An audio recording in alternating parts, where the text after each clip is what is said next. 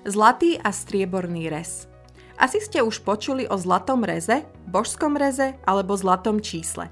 Z matematického hľadiska ide o konkrétny vzorec predstavujúci pomer dvoch častí úsečky, ktorá je rozdelená tak, aby platilo, že pomer dĺžky celej úsečky k jej dlhšej časti je rovnaký ako pomer e, dlhšej časti k tej kratšej.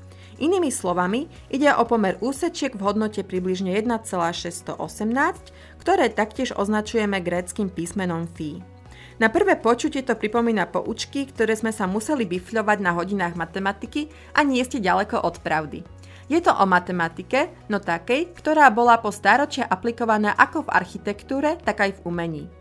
Už v antike ho identifikoval slávny matematik Pythagoras a jeho škola, prípadne ho používali staroveké kultúry v podobe pravidelných 5 uholníkov, ktorých uhlopriečky sa rozdeľujú práve v pomere zlatého rezu. Spomína sa aj v Platónovom diele o prírodných vedách, opisujúc nielen jeho matematický, ale aj fyzikálny význam. Taktiež ho poznal aj Euklides a dokonca zapísal návod na vytvorenie pravidelného 5-uholníka a 10-uholníka podľa tohto pravidla, ktoré bolo v antike známe iba podľa stručného opisu ako delenie úsečky vo vonkajšom a vnútornom pomere. Po niekoľko stáročí bola táto znalosť nemenná a prelom prišiel až v 13. storočí vďaka Leonardovi Fibonacciovi, autorovi postupnosti sčítavajúcej dvoch predchádzajúcich členov, ktorý odpozoroval na reprodukcii králikov. Pomer dvoch po sebe idúcich členov jeho postupnosti sa stále viac a viac blíži k phi, no tento jav nie je limitovaný len na jeho postupnosť, ale aj na iné podobné modely. V období renesancie postupne rástol záujem o antiku a vedy, akou bola matematika, nielen medzi svetskými, ale aj duchovnými intelektuálmi. Jedným z nich bol františkán Luca Pacioli, ktorý napísal knihu o božskom reze, ilustrovanú Leonardom da Vinci.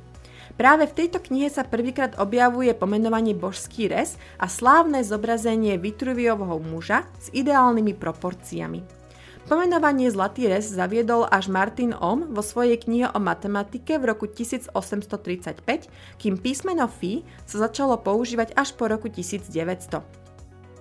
Mimochodom, matematik Mark Barr ktorý prvýkrát použil označenie Phi, to urobil na počesť antického sochara Feidia, ktorý mal používať zlatý rez pri tvorbe svojich slávnych sôch. Podľa populárnych dohadov mali zlatý rez používať okrem antických umelcov vo svojej architektúre aj starovekí egyptiania a neskôr velikáni renesančného umenia ako spomínaný Leonardo da Vinci, Michelangelo, Rafael či modernejší umelci ako Rembrandt a Salvador Dali. Ich diela sú bez debaty pútavé a esteticky vyšperkované, no je otázne do akej miery vedome používali zlatý rez a či nešlo o ich brilantné pozorovacie schopnosti prenášané na plátno. Teda zlatý rez používali intuitívne. Dokázať jeho používanie môžeme lepšie v architektúre, ktorá je značne odkázanejšia na matematickú presnosť a najslavnejším architektom vedome používajúcim zlatý rez bol Le Corbusier. Možno sa vám pri pomenovaní Zlatý rez vybaví slávna ulita, respektíve špirála, prechádzajúca cez 9 obdĺžnikov rôznej veľkosti, ktoré sú zatočené v smere danej špirály.